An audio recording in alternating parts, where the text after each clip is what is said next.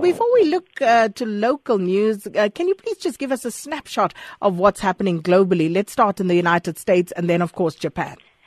Yes, so in the United States, um, we're seeing that the new Fed chairwoman or chairman will be elected by Trump over the next few days or few weeks.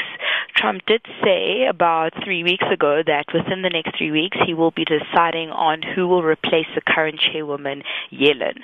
So just like the SARB governor gets a, gets a five-year term and thereafter a new governor is elected or appointment, appointed, it is time now for the U.S. Fed to get its new head as Yellen's term expires in February 2018. So the frontrunners are, of course, Yellen, the current chairwoman. The other frontrunners are the Fed Governor Jay Powell and Stanford economist John Taylor. So according to the Fed survey, Yellen is is among the best choice um, because out of the Fed survey, out of the nine categories, including the best stock market, unemploy- um, unemployment manager, and along with the best at managing the financial crisis. She's seen as the best um, candidate. And then in terms of Powell, who is the Fed governor, he's been the Fed governor for quite some time. So the market is favoring him from a continuity perspective. But you know how Trump is. Uh, he could be leaning towards a shakeup and he could alternatively appoint an outsider. And then in terms of Taylor, who's a Stanford economist, he's a well respected monetary policy specialist and he actually wrote the monetary policy rule which the Fed officials currently use as a constant reference point. So in, investors also see uh, Taylor as quite hawkish in his approach to monetary policy, and they deem him as, as the best candidate in terms of keeping inflation stable. And then when we look on to Japan, as you mentioned, that uh, the current Japanese Prime Minister won the Japanese elections. He did call for a snap elections, unlike May, who obviously things didn't go so well for her and it resulted in Brexit. The current Japanese Prime Minister actually won this election, and this was all done in an attempt to increase support in his administration. So currently, his administration has battled some scandals, and Japan's birth rate has been falling. There's an aging society, so these are quite big national crises from a Japanese perspective.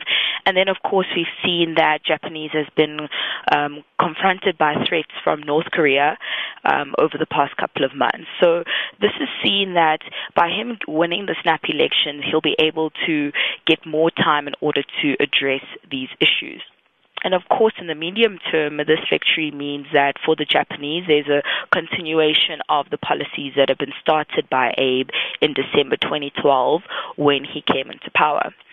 So, in terms of the Japanese prime minister, his popularity has been really low recently, but his stance on North Korea has really rallied support in the past recent months, um, especially after the two ballistic missiles that went over Japan.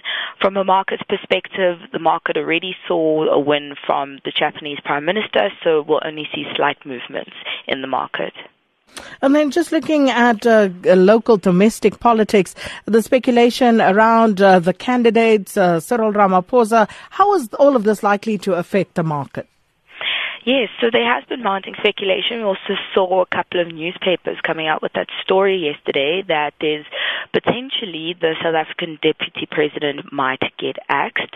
So on the back of this news, we saw on Friday already that the rand weakened, resulting in rand, rand hedge shares rising. And when I speak about rand hedge stocks, it, I'm talking about companies where they make a bulk of their revenue outside of South Africa. And these companies' stocks tend to rise and strengthen when the South African currency weakens. And one of those biggest gainers that we saw on Friday was actually Naspers. So this speculation is all adding to this heated political environment and uncertainty, and it's really unnerving investors. So already we had last week Tuesday with the announcement of the six cabinet changes, including that key critical Department of Energy, which is seen as being related to state capture. And besides the currency volatility, what we could potentially see is that all of this political uncertainty could spark ratings downgrades by the end of the year. And as we saw earlier this year when Pravin Gordhan was, when there was a cabinet reshuffle in March, which subsequently resulted in Pravin Gordhan being um, fired, this triggered ratings downgrades. And S&P and Fitch brought South Africa down to junk status, and Moody's cut South Africa's rating by one notch to give us a negative outlook. So all this political and out noise, noise could result in further downgrades, and in particular, we'll be watching what Moody's will do and if they will actually take South Africa down to below investment grade in general, what this will result in is fund managers withdrawing their money, and of course, we don't want to see that. Um, other financial implications would be that the cost of capital will increase.